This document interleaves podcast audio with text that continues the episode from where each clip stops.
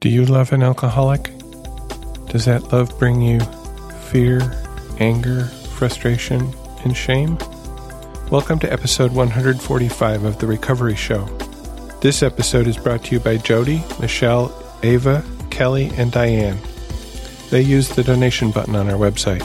Thank you, Jody, Michelle, Ava, Kelly, and Diane, for your generous contributions. This episode is for you. We are friends and family members of alcoholics and addicts who have found a path to serenity and happiness. We who live or have lived with the seemingly hopeless problem of addiction understand as perhaps few others can. Before we begin, we would like to state that though we at the Recovery Show may be in a 12 step program, we represent ourselves rather than the program. During this show, we will share our own experiences. The opinions expressed here are strictly those of the person who gave them. Take what you like and leave the rest. We hope that you will find something in our sharing that speaks to your life. My name is Spencer, and I'm your host today. The first segment of today's episode of The Recovery Show is a recording of a session from the Al Anon section of the AA 80th annual convention that was in Atlanta in 2015. Three talks on the topic of So You Love an Alcoholic. Good morning, everybody. My name's Chris. I'm a grateful member of Al Anon. Um, I first want to thank everybody that's worked so hard to make this conference. Uh, I don't want to cry yet. Um, to make this conference come together because it's just a beautiful place to be. So thank you all. Um, and thank all of you that uh, do service with your home groups and keep Al-Anon going. Um, and having Al-Anon there for me when I needed it so many years ago, and have Al-Anon there for me today, and hopefully for the next generations.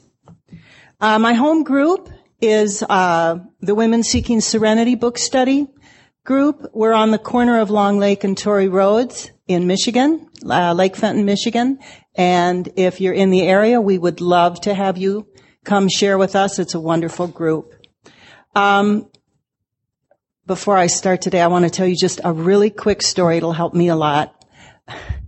Um, there was a couple that bought a house and they moved in and the first morning at breakfast the wife looked out and she could see the neighbor lady hanging clothes and they were really dingy. And she sat there and she said to her husband look at that woman's clothes. She has no idea how to wash clothes and for about the next month, every time they were sitting there for breakfast and the neighbor lady was hanging her clothes on the line, this wife would talk about how, how this lady next door just couldn't figure out how to wash clothes. Was it the wrong soap? What was wrong? Well, finally one morning this wife got up and she looked out while they were eating breakfast and she said, Oh my word, look, the neighbor has clean clothes. They're sparkling white. I wonder what changed. And the husband said, Nothing changed over there. I just washed the windows this morning, honey.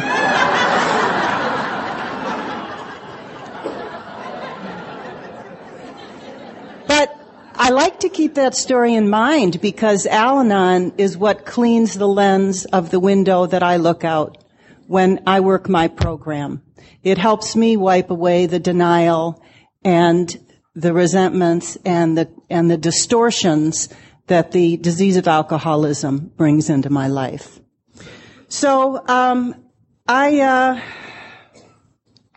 when I was asked to speak, I went back to our literature because Al Anon has such a wealth of literature, and uh, I pulled out the little pamphlet "So You Love an Alcoholic." Um, you probably got this in your newcomer packet if you've gone to an Al Anon meeting and been given a newcomer packet. Um, I read through it, and it it, it really uh, brought back uh, some kind of sad memories for me. I pulled out the Living with Sobriety pamphlet, um, which has a way thicker. See how thick this is? I, I, I think that's kind of telling about the difficulty of living loving an alcoholic and living with sobriety. Anyway, and I also pulled out our book on um, discovering choices, which has an awful lot of good information about making good choices um, in relationships that include folks that are either recovering or still using. Uh, and I did a little inventory of all the alcoholics in my life, which was. Um, uh, I, I, don't think I've ever done an inventory of all the alcoholics in my life. It, you know, it started back with an uncle that uh, died. Um, uh, he was asphyxiated when he uh, died in his own vomit, and uh, you know I've got a I, I got a lot of folks in my family that um, have passed away from this ugly disease. Um, I'm really happy to say some of my very favorite alcoholics are here today. I love you, Mike. my husband of uh, 23 years. Woo! I didn't know I'd be so emotional. I apologize. So, anyway, I um, I came to Al-Anon uh, not by choice and not on a winning streak. Um, I was married. I was married to a man who loved to drink. He had several degrees. He never drank at home. He couldn't have been an alcoholic. Um, but our lives revolved around uh, the drinking that uh, he did outside of work. Um, the country club, the golf course, the the restaurants, the friends, the parties, everything involved alcohol, everything involved getting drunk, lots of lies and, and t- traffic accidents, and you guys know the story, all that ugly stuff. Um, but he couldn't have been an alcoholic because, you know, so we went and sought counseling uh, along the way, and the counselor took about 10 minutes of listening before he said, you know what? And he said to my husband, David, you're an alcoholic and you need to stop drinking and you need to go to AA and you need to never have another drink again. And it wasn't my husband David at the time who had the reaction. I did. I told this guy he was nuts. We couldn't give up drinking. There had to be another way. I mean, really. So, uh, this counselor patted me on the hand and he said, man, you need to go to Al-Anon.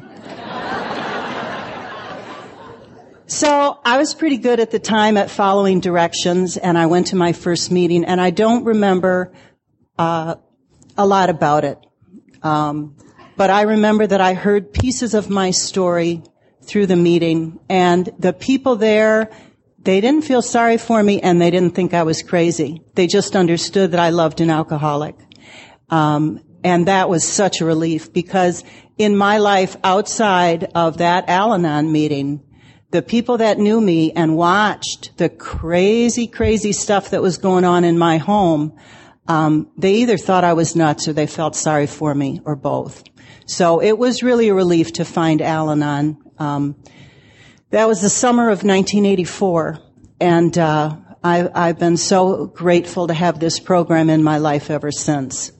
Um, when I did my little inventory of alcoholics in my life, I looked at folks that used, um, I looked at folks that are recovering, and I also looked at the folks who love people that are alcoholics.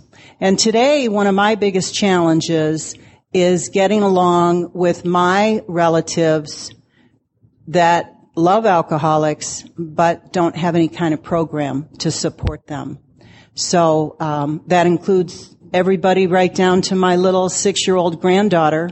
She's bouncing back and forth between a couple of households one where there's alcoholic drinking, one where there's dry drunk, raging, perfectionism stuff, and, you know, she prefers the one with the alcoholic drinking, frankly. Um, but she, at six years old, she knows how to manipulate, she knows how to control, she knows how to lie, she knows how to, she knows how to make things happen, and it's her job to try and take care of this, um, parent of hers who is still actively drinking. She uh, she takes that role very seriously, and she's six. You know, being forced to grow up so young. So um, I. Uh, uh, I've learned a lot in Al-Anon. Um, I I think without Al-Anon, I probably wouldn't be alive because um, when I came in, I was, I was, I, I, I thought it was all on me. And for a long time, when I was living with the alcoholic husband of mine, David, um, I thought he would die without me, and I couldn't leave him. Um, I had to stay in that relationship uh, because he needed me, and it was my job to um, to take care of him. And Al-Anon taught me that I can't keep anybody alive and I can't fix anybody. Um, I can't control them and I can't cure them. uh, Al-Anon also helped me see that I can contribute to the problem. And uh, I certainly didn't see that part. I thought that any bad behavior on my part was fully justified because don't you know, I'm trying to save you. You didn't ask me to save you, but I'm trying to save you. And so I can do anything. And uh, my eyes really opened up one time. I went to an open talk with a little lady named uh, Mary. We called her Mary Al-Anon because she'd been in the. We didn't know her last name, and she'd been in the program a lot longer than we had. And uh, at her open talk, she talked about her husband coming home drunk, and he fell on the floor and passed out. And she had three kids, and uh, she had an aha moment, little awakening, when she looked at her three kids they weren't upset about dad passed out on the floor. That's what dad did when he got drunk. They were concerned about mom because she was throwing plates around the house like they were frisbees because she was in a fury. You know, mom was the sick one and she was going to remember it the next day and dad was the drunk. So, um, I come to Al-Anon, uh, to practice all these principles in my affairs. Uh, it took me about, uh, a year and a half to figure out that without working the steps, I wasn't going to go very far. And I sought meetings that worked steps. I sought out people that worked steps. I went on retreats. Um, I used the phone a lot. Um, I found people that took me under their wing. A couple of people. One one lady had about the same amount of time as I did, and she and I said we co-sponsored each other. Um, another lady took me under her wing and uh, acted as my sponsor. Unfortunately, both those folks uh, are not in the program anymore. But uh, I really, after after being kind of a fair uh, foul weather attender, you know, when things were foul at home, I didn't attend. Um, I, anyway, a- after being kind of a foul weather attender for the first year and a half or so, I started really uh, embracing the program and trying to work all the steps, trying to get to a lot of meetings, meetings every day for quite a while. And this husband that I had that I thought couldn't live without me, um, and I couldn't leave him. My Al-Anon friends who loved me said, "Chris, just work your program, do the footwork, and God will take care of the results." And that was all I knew how to do. I just worked the program, and one day I came home and he said, you know what? I found somebody else I want to move in with. I'm leaving. Who would know? Who would believe that? I thought I was indispensable. I thought he needed me. We weren't even mad at each other. I was relieved. Yeah. We shared a lawyer. We split the cost we divided up the assets and boom, you know, and guess what? He kept the country club membership because that was more valuable to him than whatever equity we had in the house because that's where he wanted to drink, you know? He didn't want to give that up. So, um, I, I've seen so many little miracles like that happen to me in the Al-Anon program. So,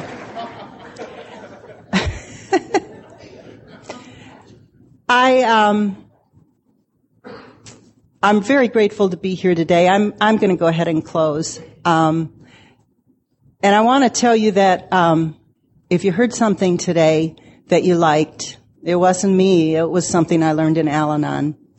Um, and if you heard something today that you didn't like, it probably was me because I have trouble keeping my ego out sometimes. I have trouble turning over my will in my life every day. Uh, but I'm really glad you all are here, and uh, I'm going to keep coming back. Thank you.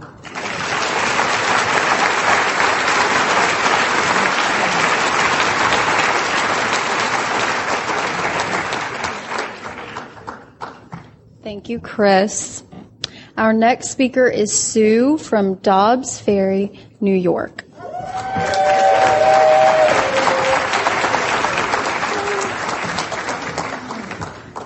Thank you. Thank you. Hi, my name is Sue V. Hi, Sue. It's a pleasure to be here, an honor, and I am incredibly humbled. My date of serenity is March 8th, 1999. Uh, thank you to the World Service Office of Al Anon for inviting me and the General Service Office of AA for this spectacular event, 80 years of AA. Thank God. I want to thank AA for the 12 steps, uh, which have brought good orderly direction into my life and for Al Anon for teaching me how to use them. I um, also want to thank my parents who are not on this earth, um, but have been a tremendous influence in my life. My father had to struggle with this wretched disease. My mother innately understood what Al Anon was. She did go to Al Anon later on in her life, but she had an innate ability to accept, to detach with love, serenity. She was a tremendous power of example to me. I uh, come from a small uh, town north of New York City. It's a suburb. They actually call it a village, Dobbs Ferry. Uh, it's about 3.2 square miles, 2.5 of which is land.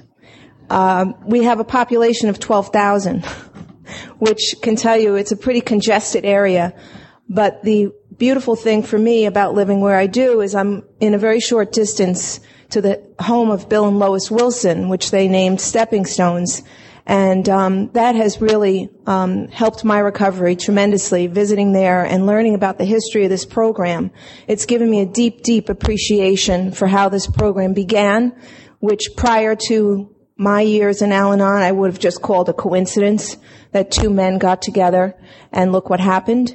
Um, but now I know there was uh, God there, and it was a God incidence of no small quantity, no small matter.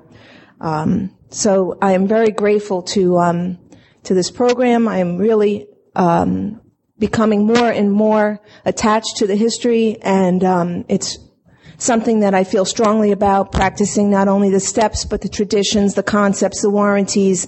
This is the thing that um, I feel safe about. That I know this program will be there for me. And one of the things I know that Lois wrote in her book, Lois Remembers, was about protecting the program and um, making sure it's not diluted. And that to me is um, a deep study of, of all of the, the above. I have to say, um, what an opening meeting last night. like, wow. I, uh, totally awestruck. This is my first AA International Convention. And, um, being in the presence of 65,000 people in sobriety, uh, that was a tremendous experience. Saying the Serenity Prayer with you, holding hands for the Lord's Prayer at the end, um, sent chills through my body. And I thank you all for that. I thank you all for being here from all over the, the world. I have to say it was kind of Olympic style.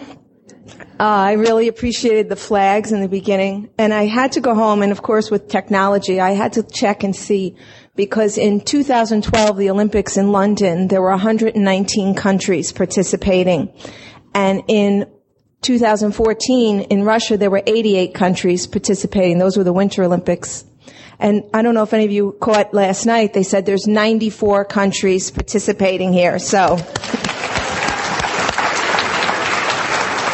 it's pretty, pretty extraordinary. Uh, I was very overwhelmed. Um, but thankfully, when the first speaker started, my shoulders kind of relaxed. And the second speaker, my face muscles started working again, and I was laughing. And by the third speaker, my tear ducts were going.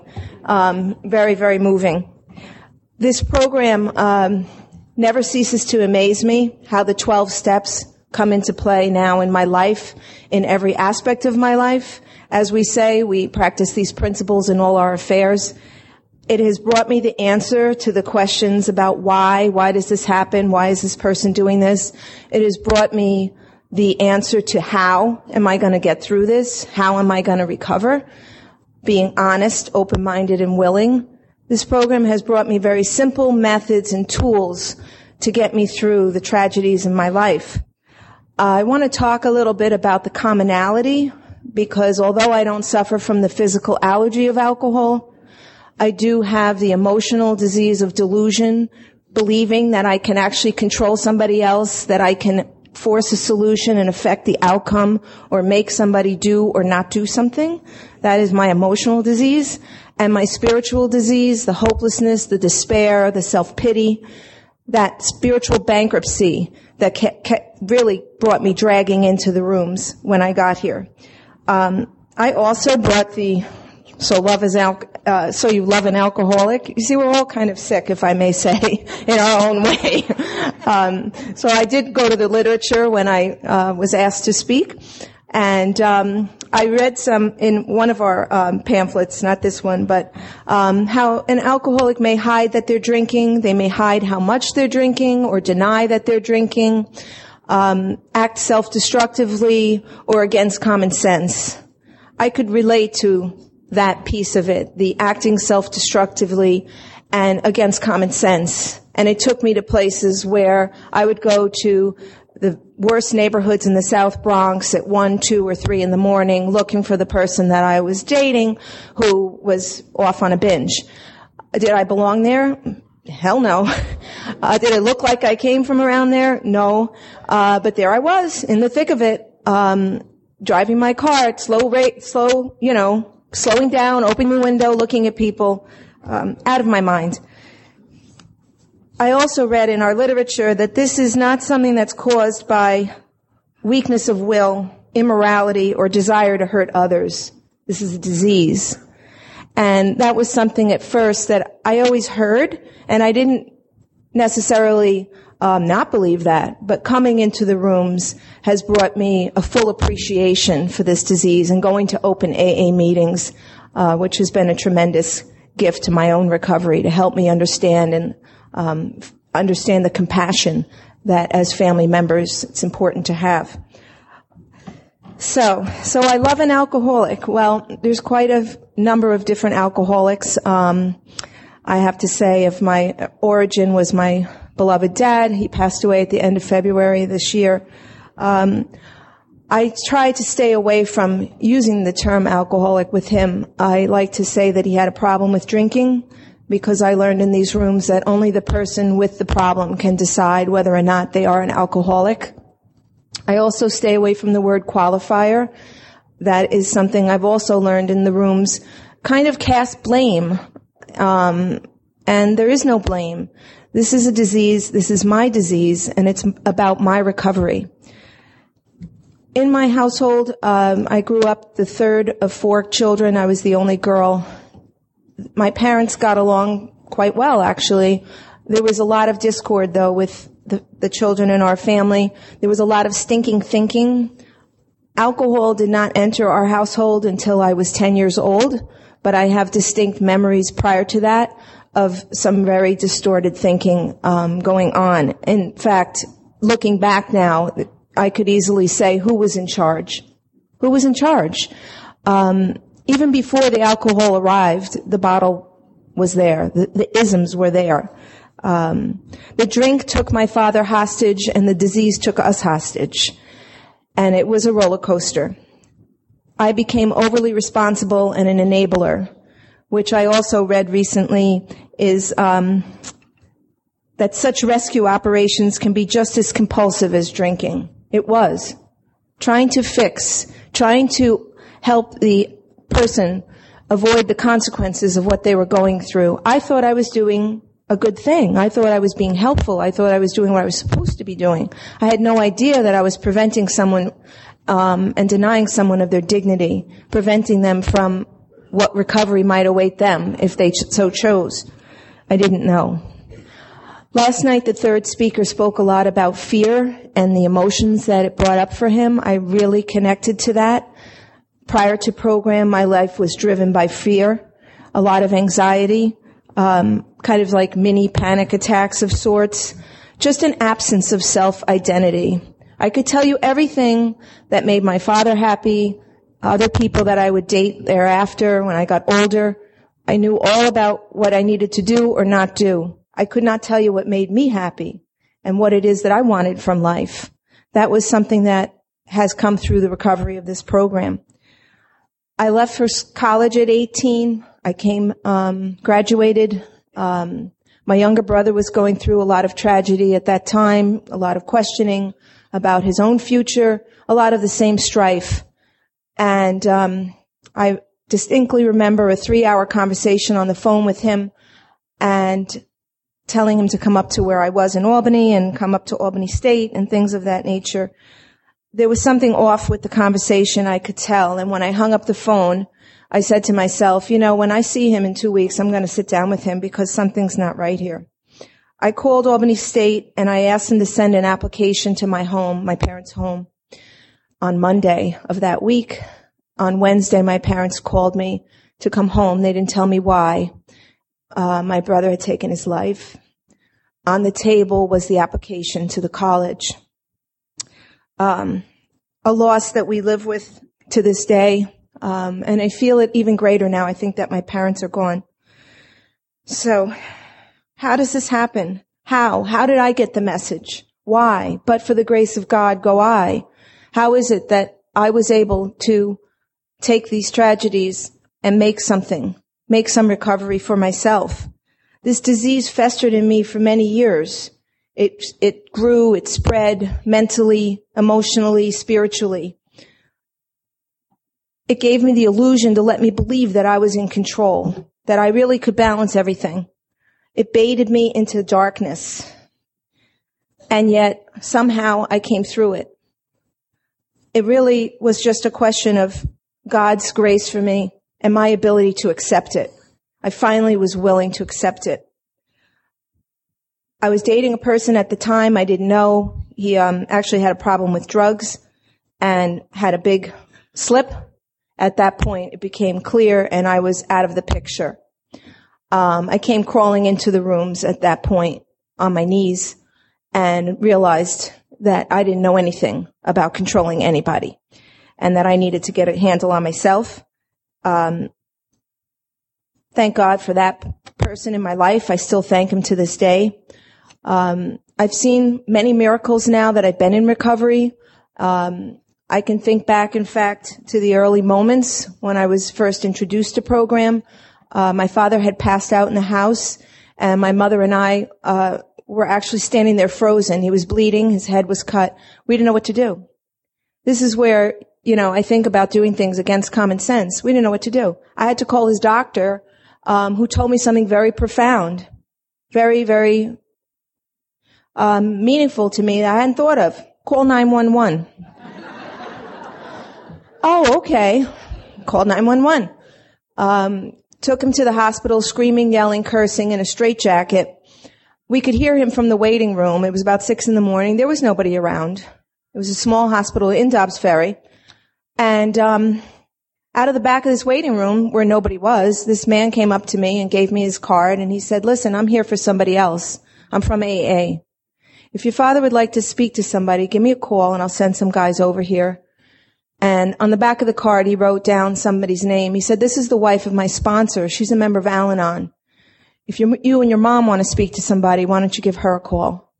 It was unbelievable miracle in my life. I did call him and by the grace of Alcoholics Anonymous and the commitment to carrying the message and passing it on, three men came to my father's room in the hospital and they 12 stepped him. And I remember going, I've never to this day, forgive me God, told him that that happened, that had anything to do with that. I think he knows now. You know, it's, I can't get the Al-Anonic out of me. Um, I never saw him so elated in my life and he, when I got back up to his room, he was telling me how these three drunks came to talk to him. This is not language that my father would be using. Uh, he did go to meetings for about a year. I'm sorry to say he never entirely embraced the program. He drank somewhat through it, but there was such a sense of relief to the family. We could feel the tension was easing in him. And I thank you for that. That there was some level of compassion and peace that um, he had. Um, when I did come into the rooms, I came in in a fury. I knew I was sick at that point, that I didn't know how to help myself. And by the grace of the people in this room and those other members in my hometown, um, I kept coming back. As we say, um, and I've heard about a 90 and 90, I did 180 and 180. I went to meetings every day. I went morning and night on the weekends. I needed it. I realized at that point that I was helpless, that I had no more ability to, to figure anything out. Um, and it got me through a difficult time. It taught me a lot about peace, serenity, courage, courage to change, acceptance. It taught me, taught me about forgiveness. And, um, it was actually a member in my group in Dobbs Ferry who told me that the word give is in the word forgiveness. That if I want to be able to forgive, I have to give that person, that problem to my higher power. And that really clicked for me and, um, it really made a lot of sense in terms of, um, also knowing that if I'm having trouble forgetting about something, forgiving is just letting go of the hurt. And compassion is letting go of the resentments. And those are all severe problems that could really um, take me down that dark road again, put me on my own slippery slope into this disease. But by the grace of this program, I keep coming back and I hear more about faith and trust, trust in my higher power and having that faith. This program has brought me a relationship with my higher power that I could have never conceived. I always believed in God. I had a relationship in a religious way, but this program taught me how to have a spiritual relationship with a partner who's side by side with, with me and helping me right now, as a matter of fact. Um, one of the things that um, people kept telling me in program was get in there, get a sponsor, do your steps, read the literature, go to meetings, and service. It took, uh, didn't happen in exactly that order. In fact, I went a long time without uh, a sponsor in the program, and I would only say that that was a great disservice to myself. I would not suggest that for anybody. Um, it took me a long time to really get into step work, not because I didn't want to, but I was just happy going to all these meetings and meeting a lot of people in fellowship. But that's not what recovery is.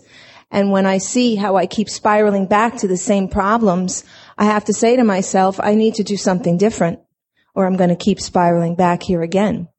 And that's when I really got serious about recovery and got a sponsor and started working these steps on a deep level. And in fact, today I'm working them again with one of our new books, uh, Personal Progress for Freedom, which has been a tremendous eye-opening experience with me. And this is somebody that's already worked through steps.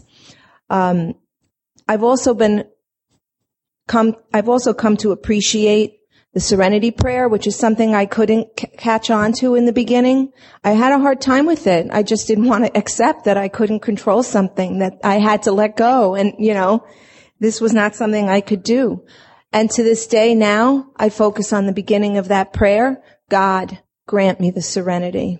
It comes from God. I missed that whole thing in the beginning. Of course I wasn't happy with the serenity prayer. I thought it was on me to learn how to accept the things I can't.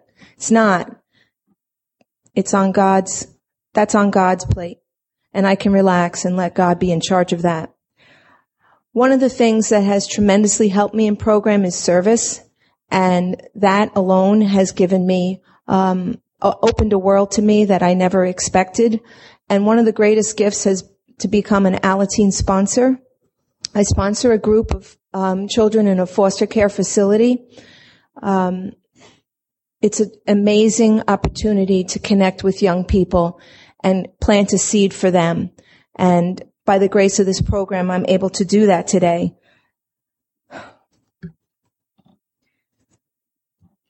I know in these rooms I have to keep coming back because without such spiritual help, the disease of alcoholism is too much for me. And by God's grace, I come back now and as we say in the topic of this meeting, so you love an alcoholic, I love all of you. Any and all. Thank you.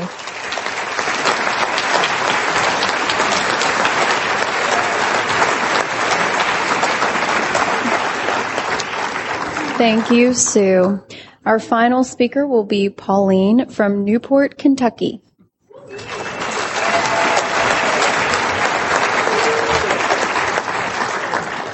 Hi, everybody. I'm Pauline. I'm a grateful member of the Worldwide Fellowship of Al Anon and Alateen.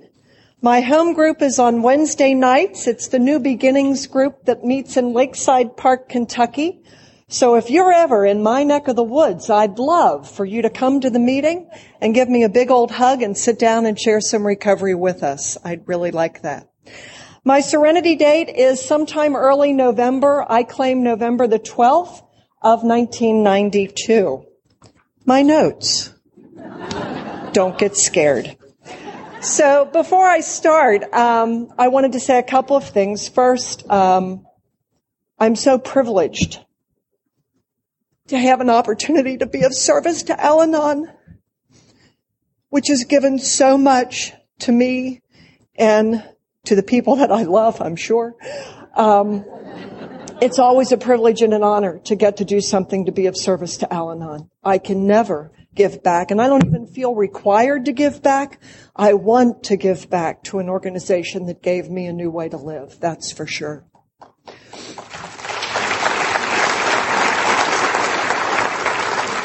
I also want to thank my uh, friends who came from Northern Kentucky. I've got a bit of a cheering section here in front, so ignore them. Um, and thanks to those other people from Kentucky who are here today to uh, support me. I really appreciate it. Hello and love you all. So, um, oh, and one other thing. There's a gentleman here in a black t-shirt, Everett, who has 24 years in AA today.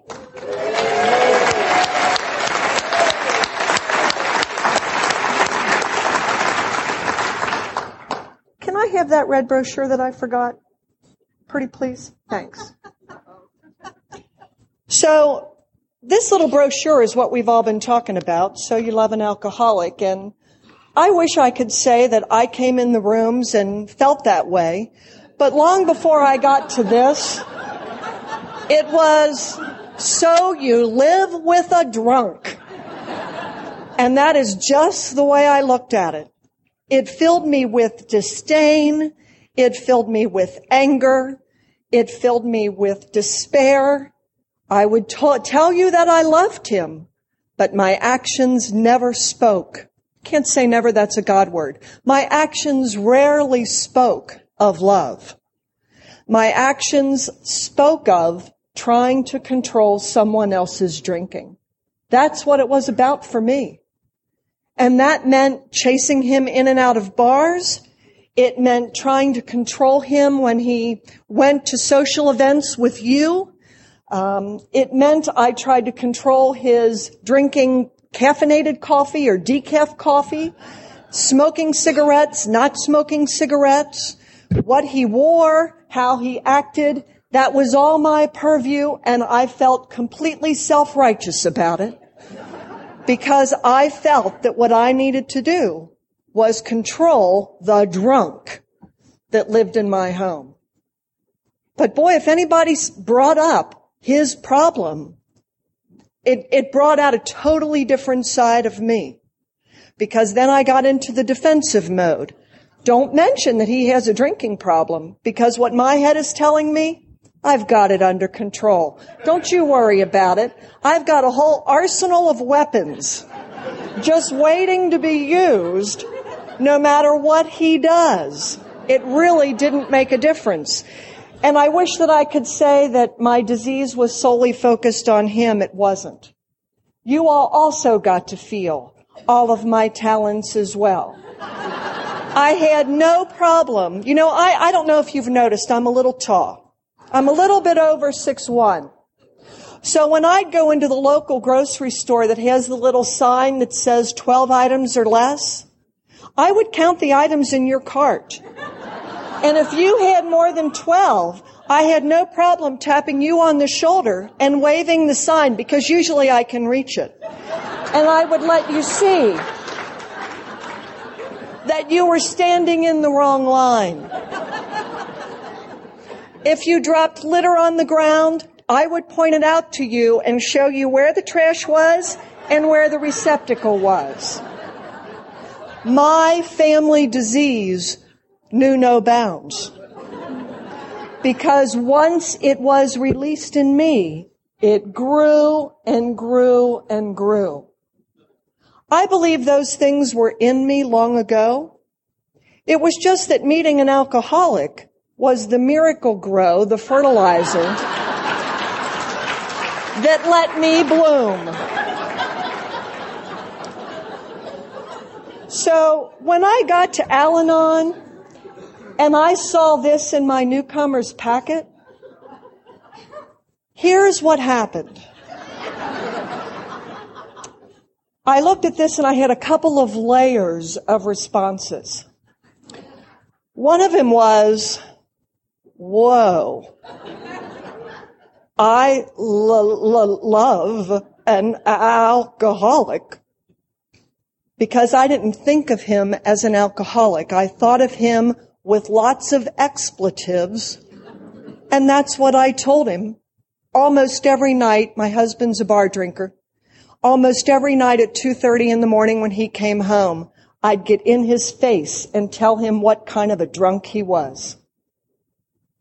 So when I saw this, so you love an alcoholic, it stopped me cold. Because when I saw this kind of thing, it made me realize that my flavor, my style, my definition of love was very distorted, extremely distorted. And I didn't know how to get to the place. I didn't even know what love was. I didn't even know. So when I got the invitation to speak on this particular pamphlet, to me there's two big words that stick out. Maybe they're the same for you. Love and alcoholic. What this brochure talks about, and I'm not going to read it to you, but it breaks down into a few sections. One of them is about, or there's a couple sections that talk about understanding the disease. Then there's a section that talks about taking care of yourself. It actually offers some do's and don'ts, which surprised me. I thought the list would be much longer, frankly. And then it has some things about understanding the alcoholic once they're in recovery. And so when I kind of take all of this in and I reflected in preparing for today, it brought me back to how I felt when I first came here. When I realized that my love for the alcoholic in my life was so distorted, I felt guilt. I felt shame. I felt stupid. How could I, a person like me, fall in love with an alcoholic? I mean, really, Pauline, have you no sense? You've been educated. I was embarrassed. I didn't want alcoholism in my life. I thought that it would be the worst thing that could ever happen to me. I'm glad to say that I'm not bothered by having alcoholism in my family now. Because what I have today are tools that help me respond to having the family disease of alcoholism in my home. And for that, I'm very grateful. So, this particular, um, I'm going to focus on just the two aspects of this. Just on learning about alcoholism and early recovery and love. So when I first came in and, and you all told me that I needed to learn about the disease, I thought, oh, you don't need to tell somebody like me that. If there's anything I love to do is research something. Just give me anything. You know, if, if the alcoholic in my life said, the month of, you know, Christmas is on December 25th and it's on a Tuesday, I'd be the person running to the calendar to prove him wrong because I just love research. So I can assure you, long before I got to the rooms, I knew something was amiss. I thought he was a drunk, and I went to all the Barnes Noble bookstores and all the libraries long before the internet was popular, and I researched the family disease of alcoholism. In my denial, I thought, that's not him. No, no, no. The fact that he does this, that, or the other thing, that's not him. And what I missed in all of that research was anything that talked about my response to it. My focus was on him 24-7. When I got to these rooms, you told me, and it's in our literature and how Al-Anon works, that there are some isms that people like me have. One of them is obsession. I get an obsession almost every day. The obsession du jour, maybe for you too, is where to get dinner tonight so that you have enough time to get to the World Congress Center.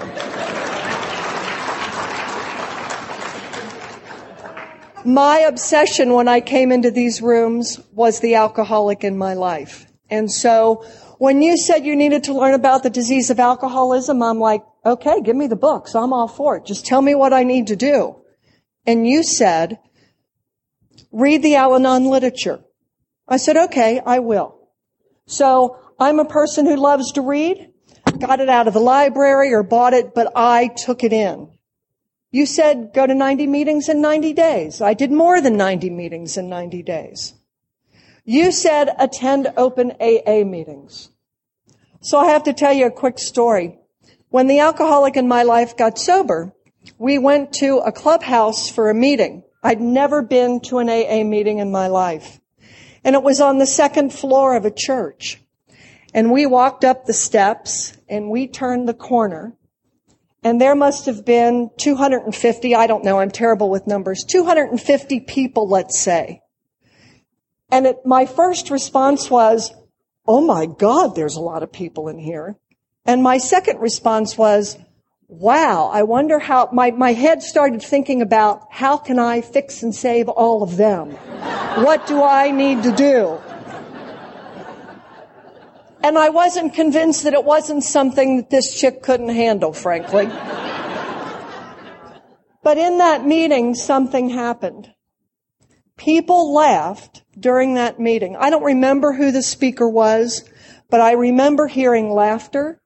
I remember having moments in my heart when I went, Oh my God.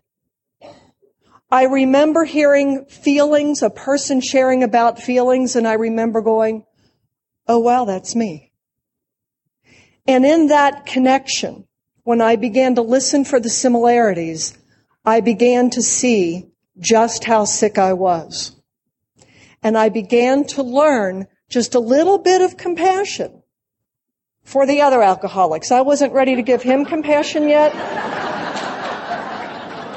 but I was ready to give the people in that room a little bit of compassion.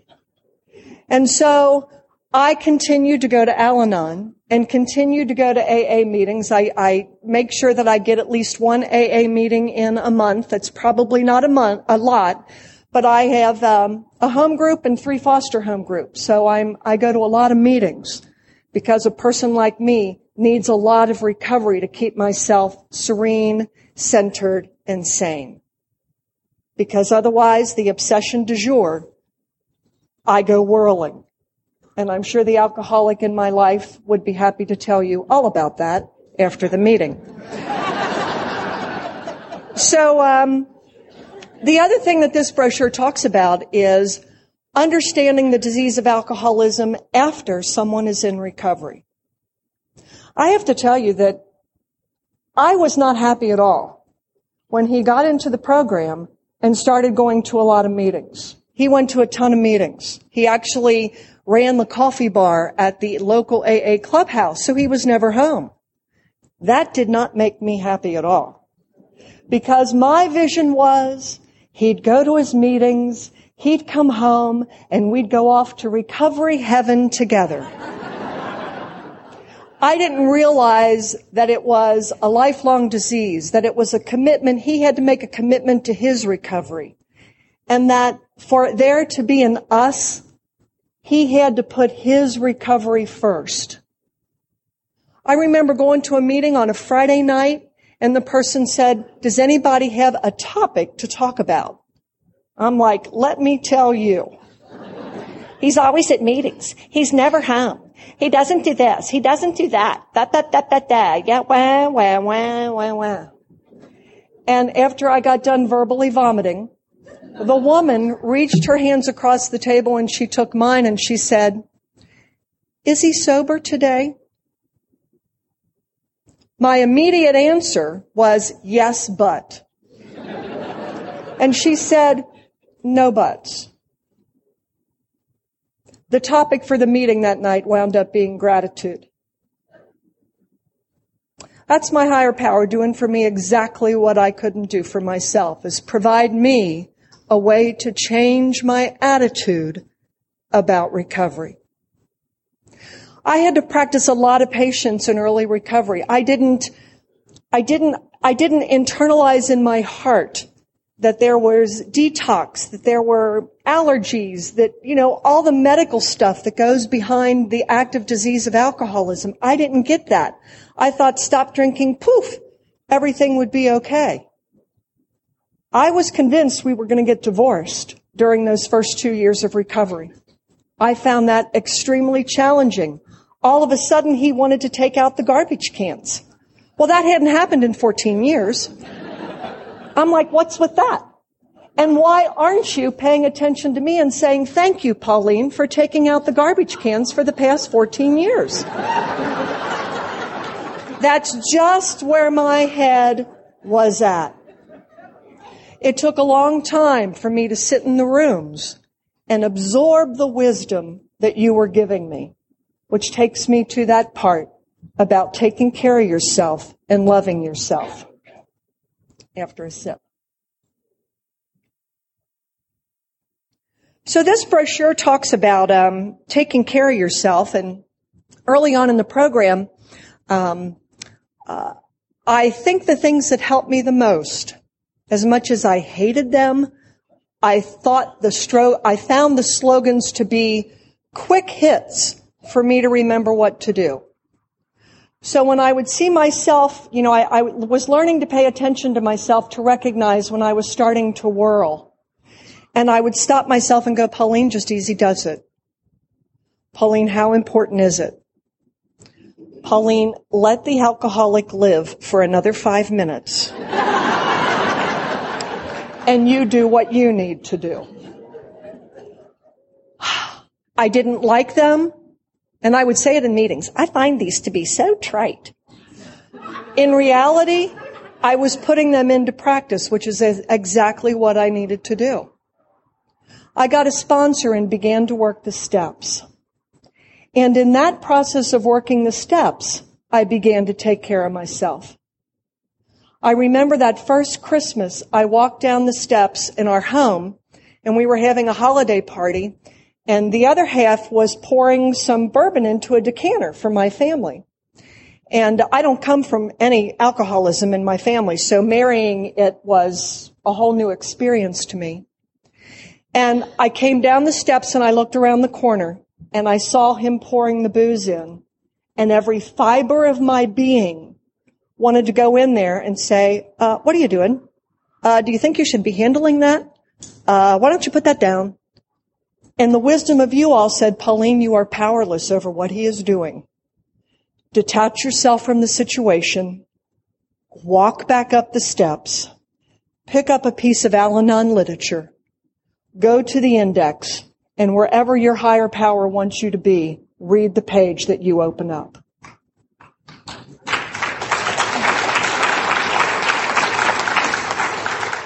And in those little ways, I began to take care of me. I could no more love him until I learned to love me. And for me, Al-Anon is about my learning how to love me so that I can love alcoholics, bus drivers, other people, the policemen that are directing the traffic here. I had to learn how to love everybody, not just the alcoholic. So the steps gave me that foothold to explore myself and find out I'm judgmental. I'm self-righteous. I don't have a lot of patience.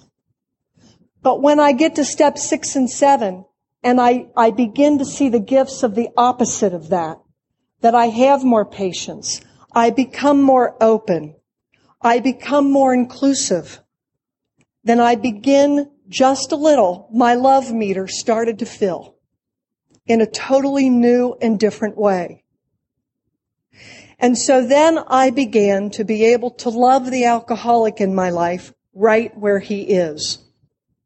And every day it's an opportunity for me to love the alcoholic right where he is.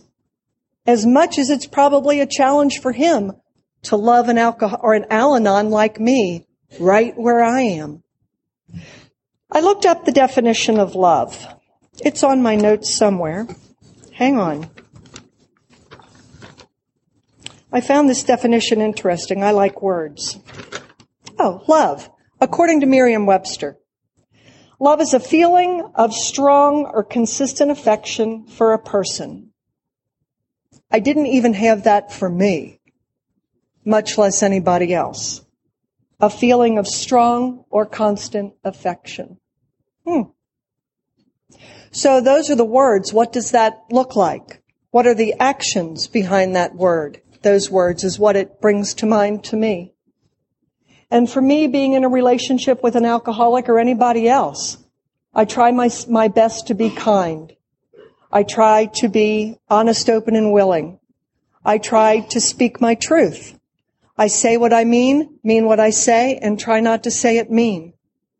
I try to keep my head with my feet. As soon as my head leaves my feet, I start worrying about dinner. What's going to happen? How are we going to get home? Blah, blah, blah, blah, blah. But when I keep my head with my feet, I'm able to be present with you and able to love you right where you are.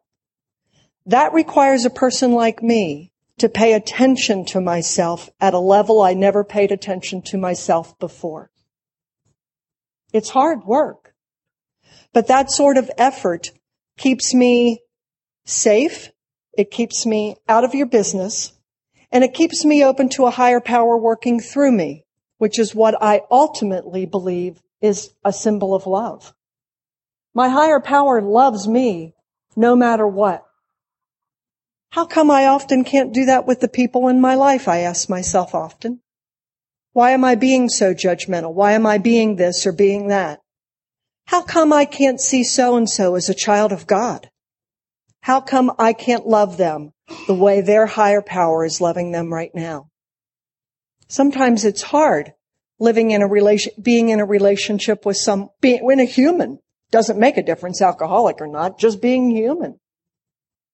But today I'm so grateful, so, so grateful to have the tools to fall back on, to use, um, to work with, so that today I love an alcoholic named Mike.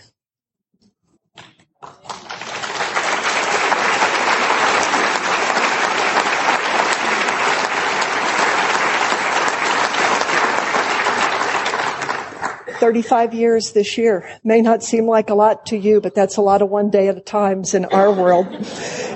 And uh, you know, my definition of love keeps expanding. And I think that's only from the grace of a higher power working through you, working through me, and working through us when we're together. Thank you so much for the opportunity to share today.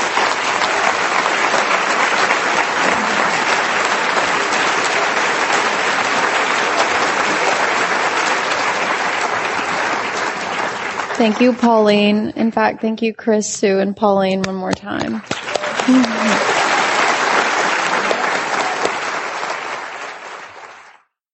The first musical selection I chose for this episode is uh, one that one that I, I think I've talked about before. It's called "Drinking Problem." It's by Lori McKenna, and I I strongly encourage you to listen to the song. There's a lot of of love and humor in there, and you will find that the drinking problem that she's singing of may not be the problem that you think it is. And you can listen to this song on the website at therecoveryshow.com slash 145.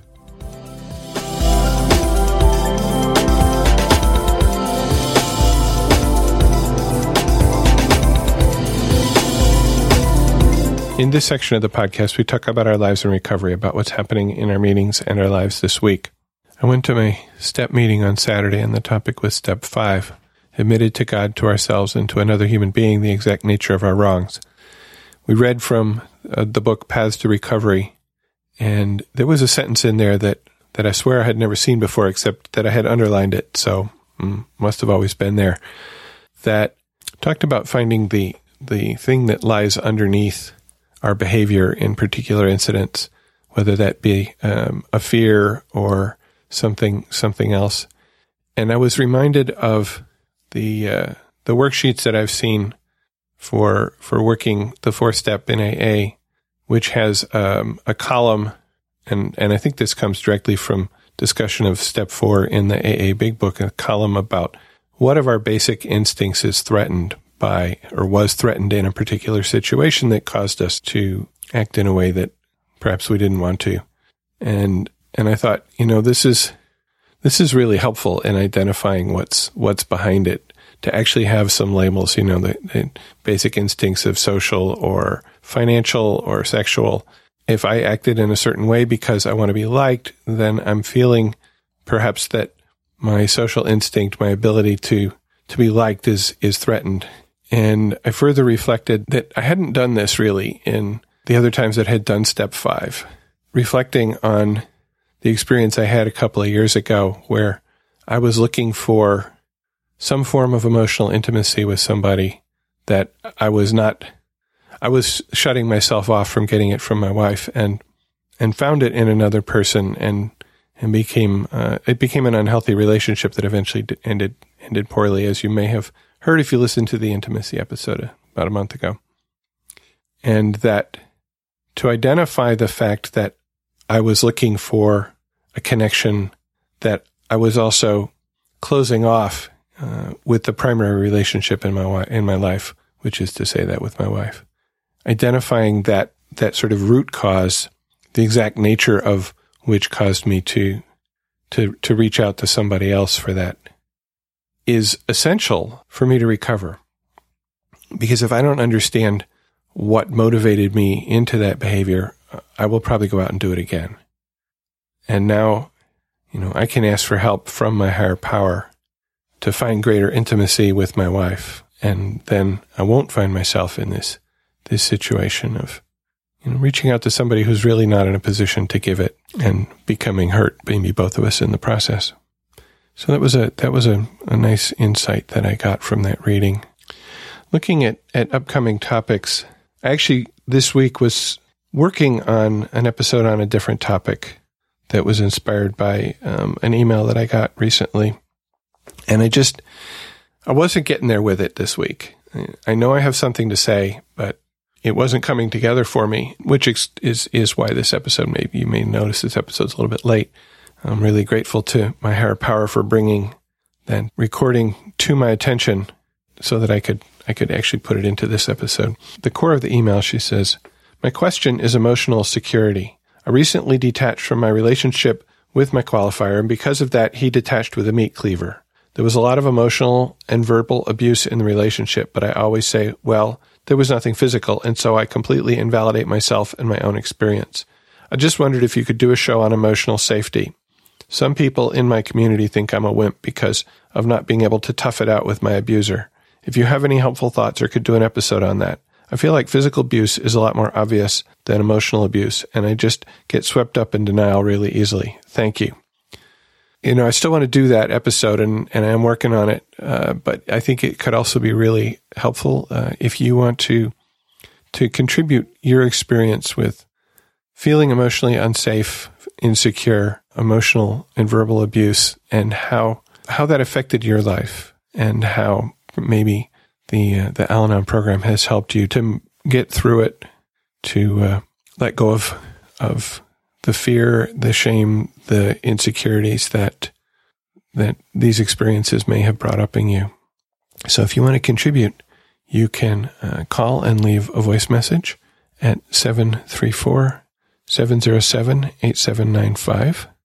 You can send email to feedback at therecoveryshow.com or you can use the voicemail button on the website uh, to leave a, a voice message from your computer. All of this and some other suggestions for contributing to our conversation here, for contributing to the content of the podcast are available on the website at therecoveryshow.com slash contact.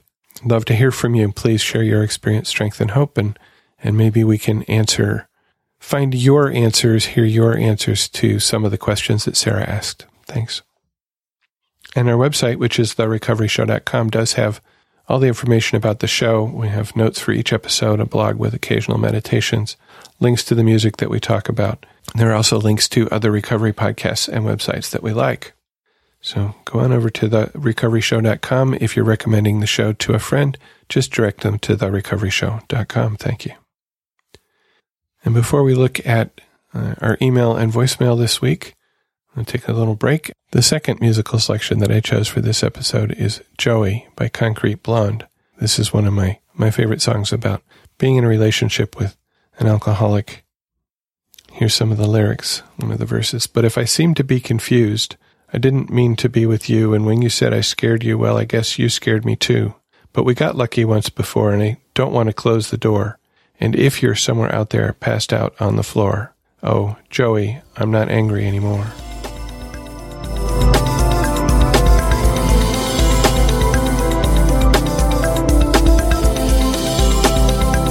So let's check into uh, into what you have what you have said to us this week. Got uh, email here. Uh, Hi, I've been wanting to reach out for some time to tell you how much your podcast is helping me in my recovery. I'm a year in. I'm my second sponsor on step one again. I'm a mom of two living with an active addict. It's very hard most days. For the life of me, I can't remember how I found your podcast. I, guess I'll have to chalk it up to what I like to call a mini miracle, those higher power moments. Since I found you, I've been listening from the first episode, making my way up. I listen as I walk, bike, clean the house, drive, and when I wake up at 4 a.m. and can't fall back asleep. A few times, I listen to some more current ones when the topic title jumps out at me. In those, I noticed Kelly and Swetha weren't there and wondered what happened. Last night, I listened to the episode titled Changes. Sweet Spencer, I could tell right away in your voice that something was up. I enjoyed so much their contribution to the podcast. Spencer, I want to thank you that you didn't give up on the podcast.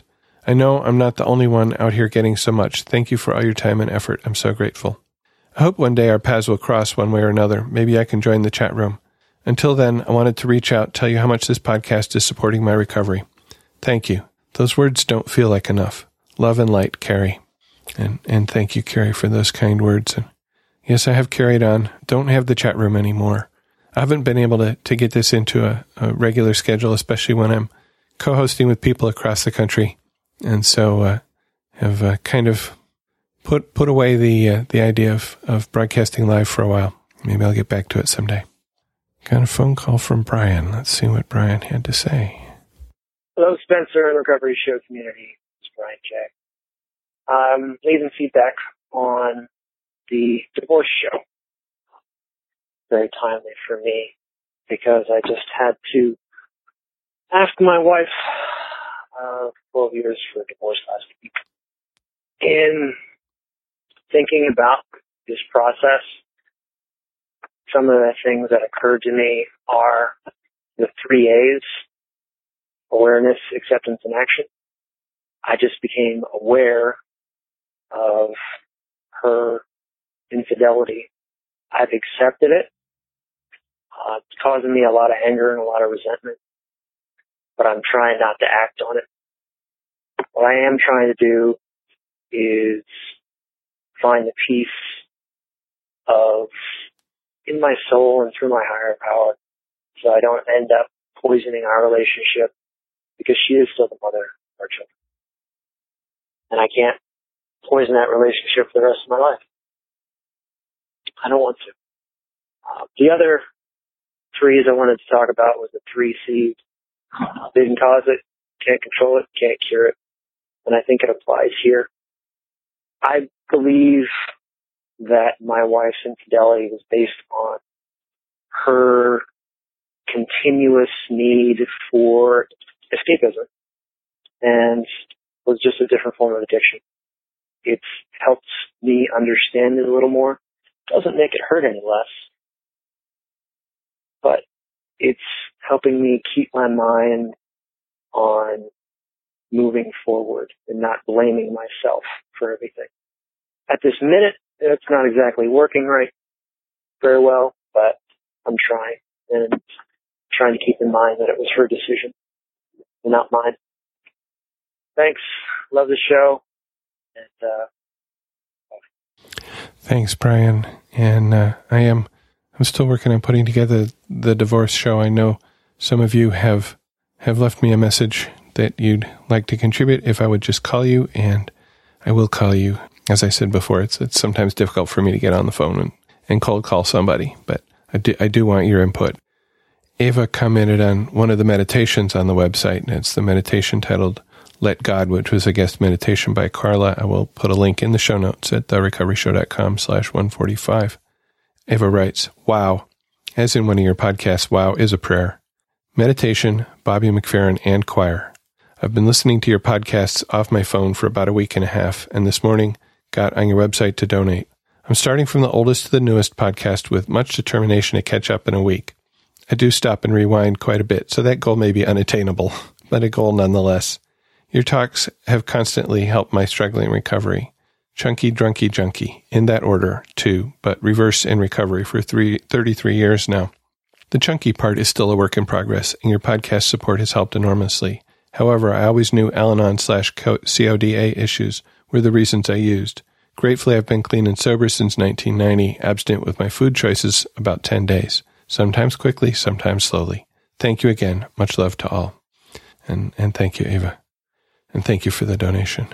And we have a, another voicemail. Let's see what we got. Hi, Spencer. My name is Anna. I've been listening to the Recovery Podcast for about a year now, and I love them all, and I've been sharing them with my significant other.